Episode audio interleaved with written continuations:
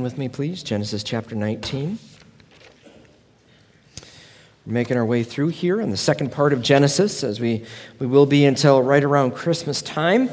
And uh, up to this point, we've, we've heard an awful lot about Abraham, and, and we're not going to hear much about Abraham in this, in this section. We're going to focus primarily on Lot and what's going on uh, with him, Lot being Abraham's nephew.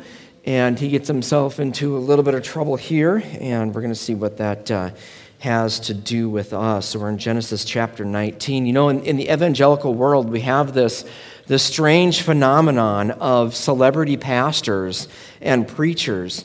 Uh, that is, there are a number of, uh, of people who would not necessarily be recognized in the, the popular culture, but when it comes to the subculture of Christianity, they're, they are what we would call uh, Christian famous. Uh, they might have large churches. They might have uh, popular podcasts. They might have uh, television shows. They, they may uh, have books or CDs, or maybe even some of you have cassette tapes uh, from uh, some of these people. But um, of all the modern prophets and preachers out there, there is none that I can think about that understands the human condition more than the Reverend Kenny Rogers. And uh, through allegorizing, of course, his hit song, The Gambler, just, uh, just about sums up our, our understanding and our, our, uh, our uh, relationship with sin. Remember, he sings that you got to know when to hold him, you got to know when to fold him, you got to know when to walk away, and know when to run. Uh, in other words, uh, Kenny Rogers understands that instead of making a, a clean break with, with sin, we tend to make quick decisions on which ones to hold on to because they benefit us and which ones we need to fold and throw on the table because we know that it, it's more of a liability than it is anything else. However, we are not afforded as Christians to pick and choose which sins we can use and which sins we get to uh, discard. You know, Martin Luther, in the first of his 95 Theses, he wrote, When our Lord Jesus Christ said, Repent, he meant uh, the whole of the Christian life should be one of repentance. And so, repentance, uh, in that meaning, that it's not a one time action or a decision. Rather, repentance is a lifestyle that ought to uh, define uh, the, the, the Christian. And we, Jesus tells us that we need to throw them all on the table every single day. See, we, uh, we got to know when not to hold them because we have to make sure that we're folding them. We need to know that it's time to get rid of them and turn. Holding on to an allegiance to sin, it's nothing new. It's not like this is a surprise to us. It's plagued humanity since the Garden of Eden. It, uh, it appears in our text today, and I think we're going to find out that it actually shows up in our own hearts as well. And the history of Sodom and Gomorrah uh, puts on display our lives, but not only does it put our lives on display, but it also shines brightly a better and more. Um, a better and more sure kingdom, and that is the kingdom of Christ, who has invaded our own personal Sodoms and Gomorrahs and we can have redemption through that. And so there are four things that, uh, that we need to take a look at today in sort of this long passage, but I think we'll be able to get through it uh, fairly easy. And the first one is, is that we need to take the warnings against sin seriously. We need to take the warnings against sin seriously. Look with me beginning in verse 1. The two angels entered Sodom in the evening as Lot was sitting in, Sod- in, Sodom's gateway. When Lot saw them, he got up to meet them, and he bowed with his face to the ground and said, My lords, turn aside to your servant's house, wash your feet, spend the night, then you can get up early and go on your way. No, they said. We would rather spend the night in the square. But he urged them so strongly that they had followed him and went into his house. He prepared a feast and baked unleavened bread for them, and they ate. Before they went to bed, the men of the city of Sodom, both young and old, the whole population surrounded the house, and they called out to Lot and said, Where are the men who came to you tonight? Send them out to us so that we can have sex with them. And Lot went out to them at the entrance and shut the door behind him. He said, Don't do this evil, my brothers. Look, I've got two daughters who haven't been intimate with a man. I'll bring them out to you, and you can do whatever you want to them. However, don't do anything to these men because they have come under the protection of my roof. Get out of the way, they said, adding, this one here came as an alien, but he's acting like a judge. Now we'll do more harm to him uh, than them. And they put pressure on Lot and came up to break down the door. But the angels reached out, brought Lot into the house with them, and shut the door. They struck the men who were at the entrance of the house, both young and old, with blindness, so that they were unable to find the entrance. Then the angels said to Lot, Do you have anyone else here, a son in law, your, your, your sons and daughters, or anyone else in the city who belongs to you? Get them out of this place, for we're about to destroy this place because of the outcry against its people is so great before the Lord that the Lord has sent us to destroy it. So Lot went out and spoke to his sons in law, who were going to marry his daughters. Get up, he said. Get out of this place, for the Lord is about to destroy the city. But his sons in law thought he was joking. So these two angels in chapter 19, they, they've gone ahead of the Lord. And uh, they've come into Sodom, and the first person that they encounter is, is Lot. And, and it's as if Lot has, has made it his point to sit at the city gate as sort of a protector, as sort of the one who will war, warn people that are coming into the city that for whatever reason they're coming in. Notice Lot is already saying, No, don't go, in, don't go into the city square. Just come with me, come to my house, he is subliminally telling them, I want to protect you. And they really don't want to do this because they believe that by sleeping in the town square, they are going to be able to fulfill their mission, which is to see what is truly going on in this city. And in verse 3, Lot urges them so strongly that they couldn't even say no. And it seems like at this point that Lot is, is a pretty good guy, doesn't it? That he's protecting these people that are, that are coming in here. He's taking care of business, but we, we see that his righteousness is quickly blurred when we find out how he reacts to uh, this adversity. What he feared would only happen in the town square now comes directly to his house. And it's here that we get a full view of the wickedness that is happening in this, in this town. Look again at verses 4 through 5. Before they went to bed, the men of the city of Sodom, both young and old, the whole population surrounded the house. They called out to Lot and said, Where are the men who, who came to you tonight? Send them out to us so that we can have sex with them. So, this, this shocking demand really sheds light on something that happened back in chapter 14 that if you're just glossing over the passage, you wouldn't necessarily get. If you remember, Abraham has defeated the strongest army in the world, and, and they are separating the spoils. And the king of Sodom comes and he says, uh, Don't give me the stuff, give me the people. Why did he ask for the people?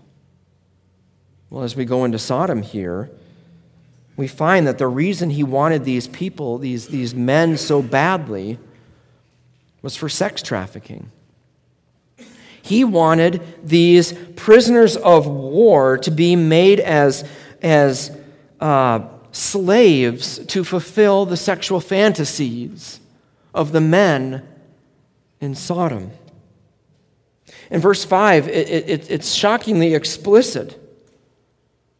You know, the Bible is not a G rated book, and that's by design. It is not G rated because it is meant to be, uh, to be realistic about the goodness and the mercy of God in light of a dark and vile and wicked world that we live in. God doesn't shy away from the mire of, uh, of our lives. And so we shouldn't shy away from what He has to say to us because it's only in Him that we find the answer to all of this. And when we approach verse 5, our, our culture box. See, we live in a culture that believes that anything goes sexually as long as there is consent. But yet, the Bible is, is crystal clear from Genesis on down to Revelation that God has a sexual ethic. And here in verse 5, there are two issues that are really going on. On the one hand, uh, in, in this region, uh, homosexuality is not only practiced, but it's actually encouraged. And on the other hand, there is this issue of the intention for forced gang rape. And one is, is typically consensual, uh, one is typically violent and, and, and non consensual. They're both equally against God's design for human sexuality. Verse 4 describes the extent of who was, who was involved in this. It says, The men of the city, both young and old, the whole population, surrounded the house children growing up in Sodom have been learning from a very early age that this is acceptable behavior and that it's normal. And Lot, for his part, he's trying his best to shield his guests here, but at great cost. He goes out to address this mob and he offers his own daughters. Don't do this to these guys here. Look, I've got daughters. Go. On. It says in verse 7 Don't do this evil, my brothers. Look, I've got two daughters who haven't been intimate with a man. I'll bring you out. I'll bring them out to you, and you can do whatever you want to them. However, don't do anything to these men because they have come under the protection of my roof. And we have to look at this and say, What a coward! His role as the protector would be the one to go and say, I am going to be the one to take on this, not throw my family under the bus. And in sheltering his two guests, Lot's clouded testimony, as well as his refusal to participate in these things, notice it offends the group. This isn't any different today. Kent Hughes, in his, in his fabulous commentary on Genesis, writes this. He says, Little has changed today. Sinners, especially people involved in these kinds of sins, are often offended because you don't give hearty approval to their actions. In their eyes, the absence of approval is unforgivably judgmental.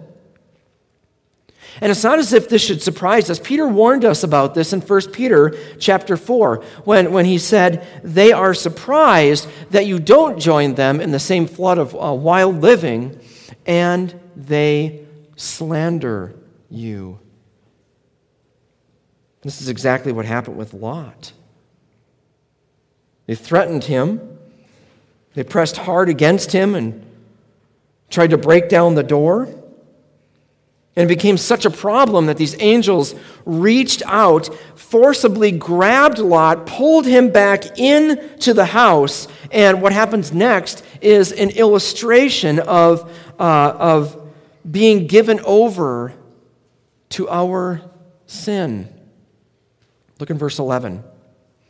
They, meaning the angels, struck the men who were at the entrance of the house, both young and old, with blindness so that they were unable to find the entrance. Do you see the irony here? This is a fascinating. They're, they're, they're blinded by these angels. But instead of saying, oh, we're blind now, we can't see, maybe we should stop, the text says that they keep going. They're blinded, but they are searching for the door because they still want to accomplish their task. They could not give up their passion even in the midst of a sudden physical ailment. But that illustrates what life is like for us. We have these things going on in our hearts and in our lives that we just want to hold on to so badly. and we're blinded by them. We're blinded by the destruction that those things cause, and yet we are still groping for it, trying to find the benefit of it. And when God gives us gracious discipline, calls us back from it, oftentimes all we do then is try to find more creative ways to accomplish our goals. We can't see this reality. Even when our friendships and relationships have come crumbling down because of gossip, we can't see this reality when we are erasing our browser history or we are trying as hard as we can to get around the internet filter to see what it is that we want to see. Or we can't see what this is doing when we cannot put the bottle down in spite of what family and what friends have pleaded with us to do. We are plagued by the same blindness that the men and boys of Sodom experienced. And only a miraculous work of God in our hearts and in our lives will change us. Or perhaps you're, you're here this morning and you're more like, like the fiancés of, of Lot's daughters. Undoubtedly, they're part of this, this mob. Look at verse 14. Lot went out and spoke to his sons in law who were going to marry his daughters. Get up, he said. Get out of this place, for the Lord is about to destroy the city. But his sons in law thought he was joking. He's pouring his heart out to them.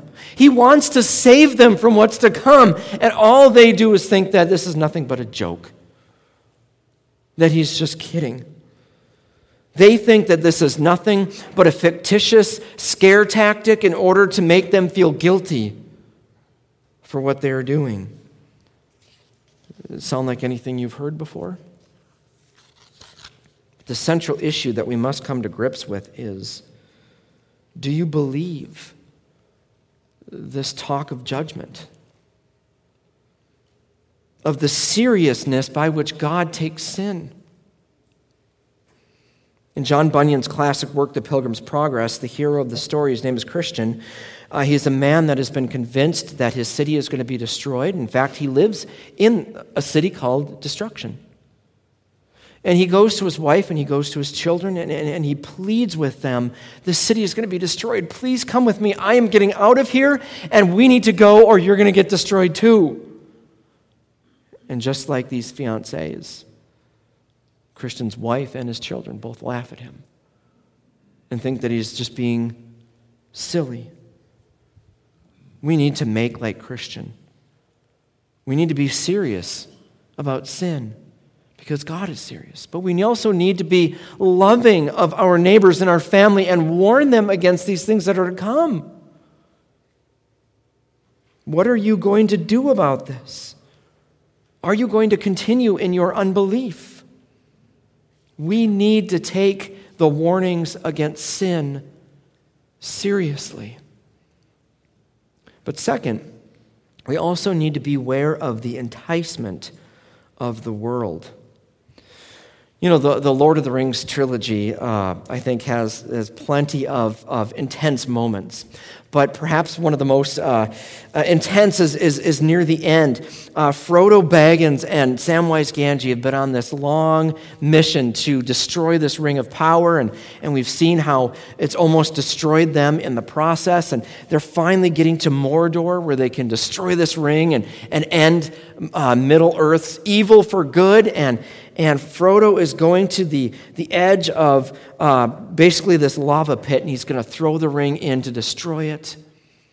And all of a sudden, he starts desiring this power that the ring has. He balks. He knows the right thing to do, but he's got such an, entice, uh, an enticing desire to have this ring for himself. He can't bring himself to get rid of it. And through that little vignette, Tolkien, the, the uh, author of The Lord of the Rings, is showing us that there's something about our nature that we know that there are things about us, there are behaviors, there are thought patterns, there are heart desires uh, that are destructive. But we just, for some reason, can't bring ourselves to, to let go of them. We'll take a look at how this is shown in our text. Look with me in verse 15.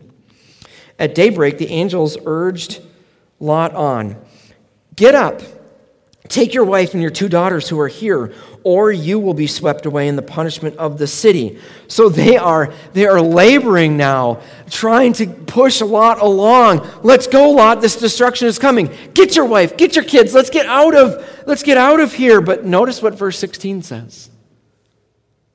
Lot hesitated.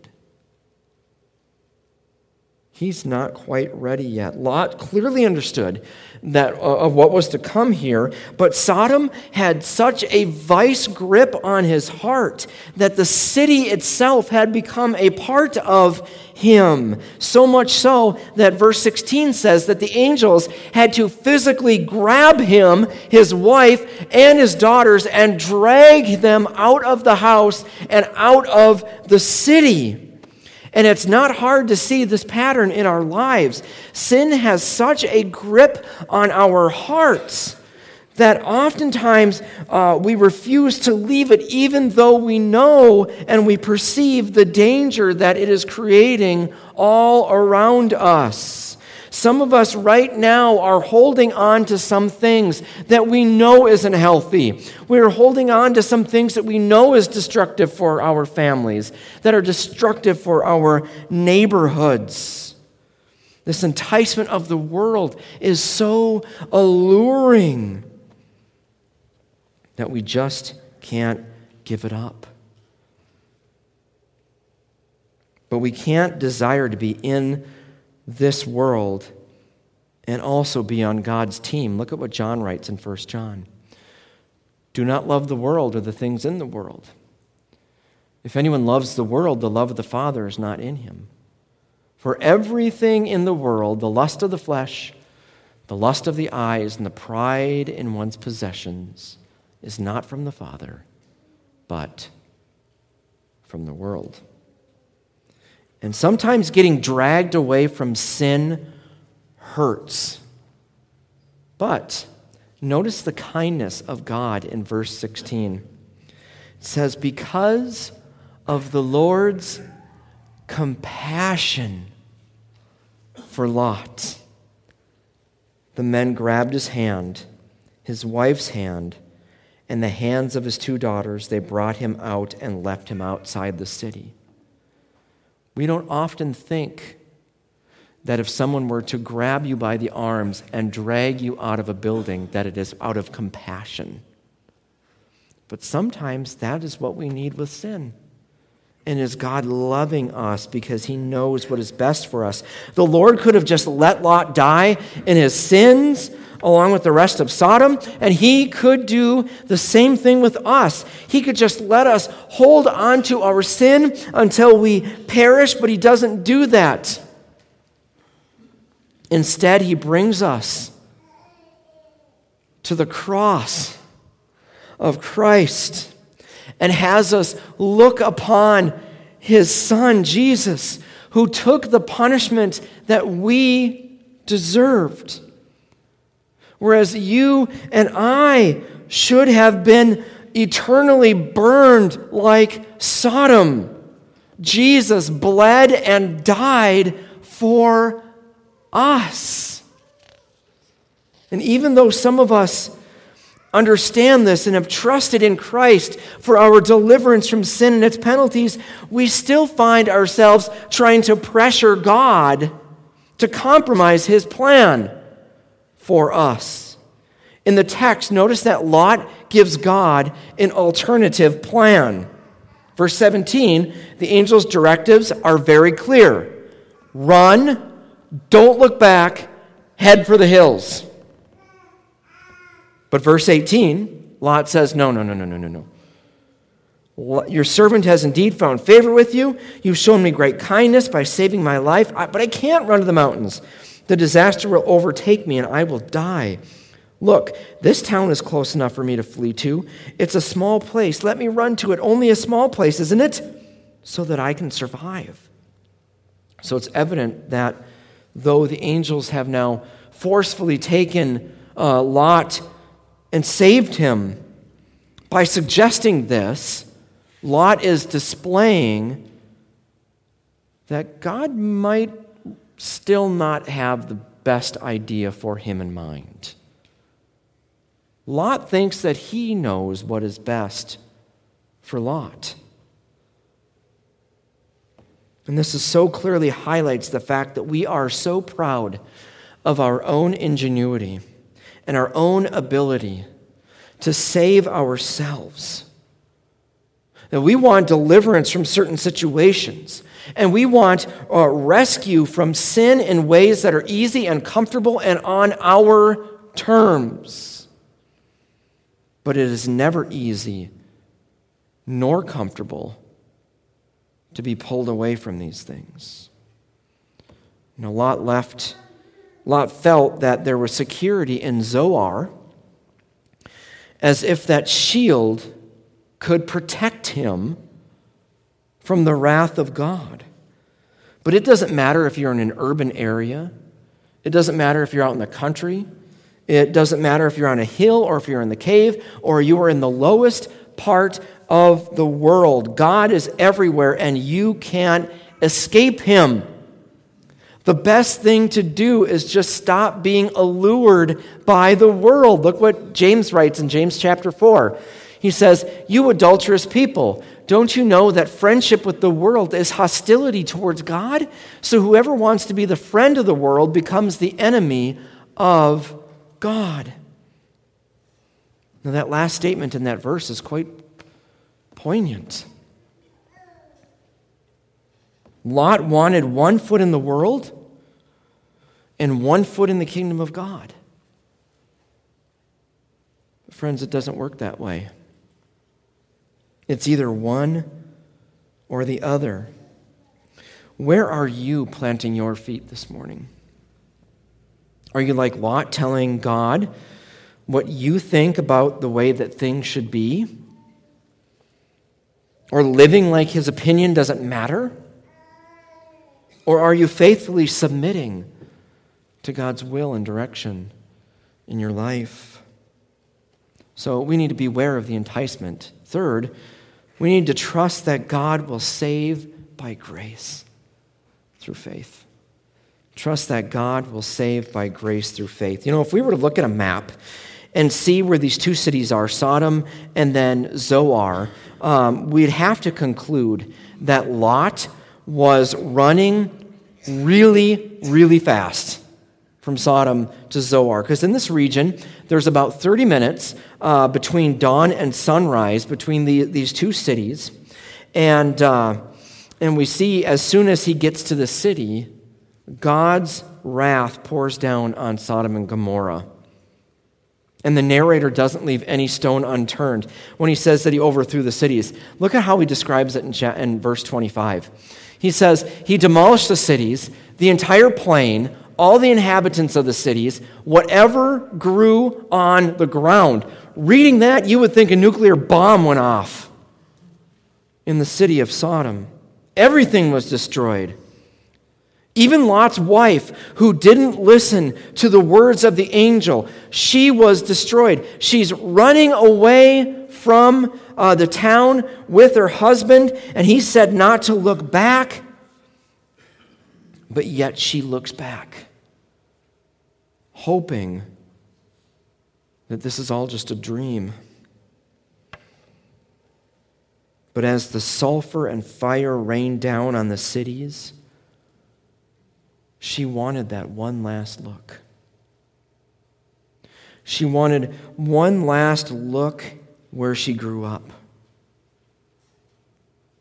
She wanted that one last look where all of her childhood dreams came to her. She wanted one last look at the place where she met her husband and got married.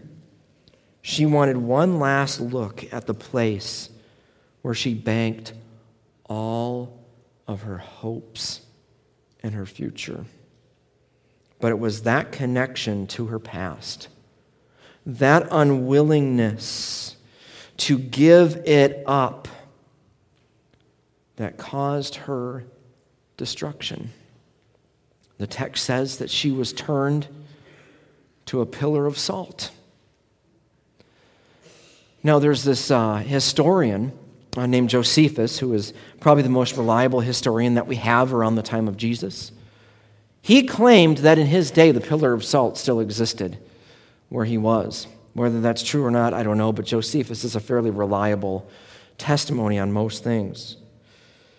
The surety of God, God's word in recounting this is a reminder to us that we not only must drop our sin, but we can't look back on it with fondness. In Luke chapter 9, uh, Jesus gives all these different descriptions of what it means to follow him. And he ends up saying this uh, in, in, this, uh, in this passage. He says, uh, As they were traveling on the road, someone said to Jesus, I will follow you, Lord, but first let me go and say goodbye to those at my house. Notice what Jesus said. He said, No one who puts his hand to the plow and looks back is fit for me. And he goes on in Luke chapter 17, verse 32, when he says to us, Remember Lot's wife. Remember his wife. So the question is, how do we escape this? And how do we then not look back? Because it's so easy to do that. Instead of being enticed by the world, we must rather be enthralled by the grace and the goodness and the glory and the beauty of Jesus Christ. Verse 29 tells us that God saved Lot because he remembered Abraham. For us who live in modern Sodom and take on its characteristics are bound to receive the judgment of God for our sin, but we can be spared because God remembers Jesus. This Jesus who took on God's wrath on himself as a substitute so that we would not have to. It was Jesus that came on our behalf and willingly stretched out his arms and said, God, I am going to take on more wrath than you poured out on Sodom and Gomorrah so that these people whom I love will not have to experience it. And by trusting in that, we can be spared. Just as the text tells us that Abraham had faith and it was counted to him as righteousness, so when we have faith in Christ Jesus, we are given a righteousness that is not our own, but rather we are given the very righteousness of Jesus Christ. And by trusting in him and the work that he did on our behalf, that he paid the penalty for us, that he was raised from the dead, showing his victory, and that he ascended into heaven and lives and reigns right now, we can be spared. We must trust in him. He alone can save us from our sin by grace through faith. So we must trust that God will save us. But finally, we must break ties with our old self. We must break ties with our old self.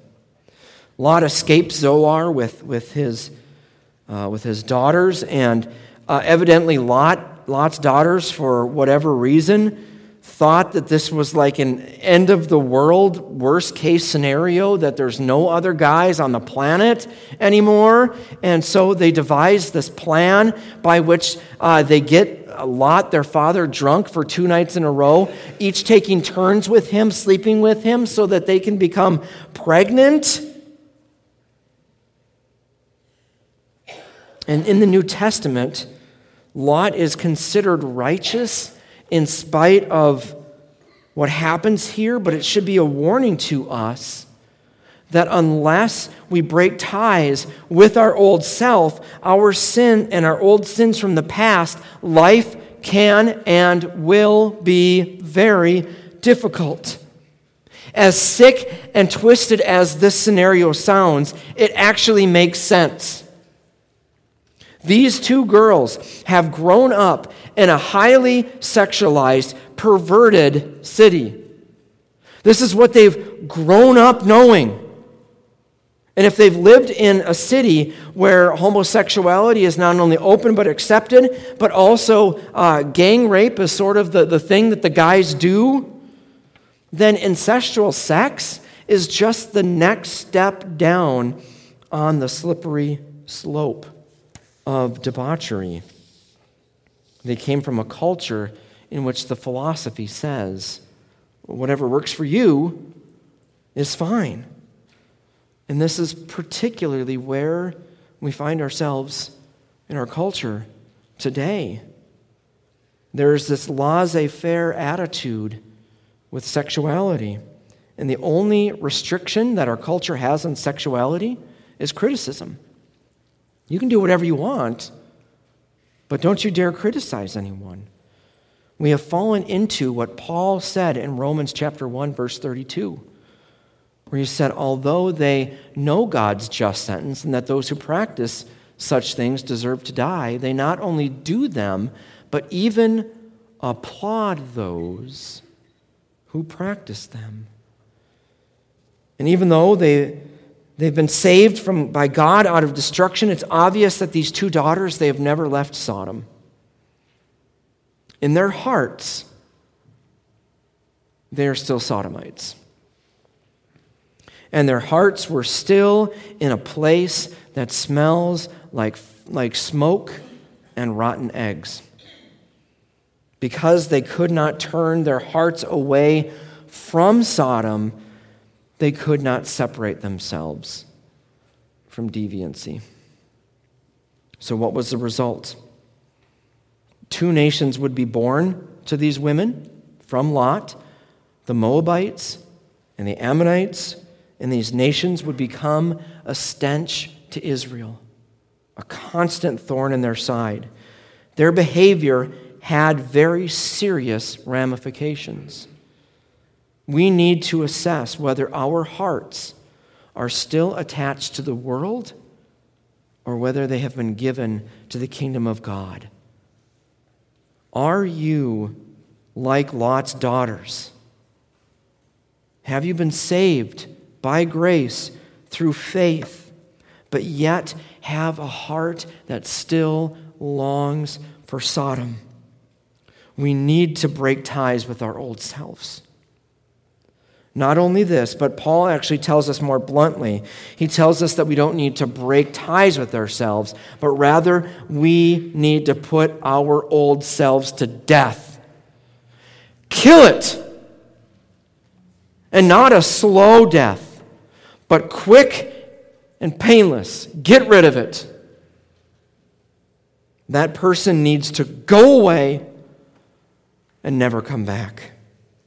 Break ties with your old self. You know, the gambler may have told Kenny Rogers that you need to know when to hold him and when to fold him. But in the kingdom of God, we are called to fold, to resign our old way of life, to leave the poker table and run to a better life. And where He wants us to run to, there is freedom, there is restoration, there is redemption, there is forgiveness, there is grace, there is mercy, there is wholeness, there is new life in Christ Jesus. So we need today to remember Lot's life. Don't look back and run to Jesus. Let's pray.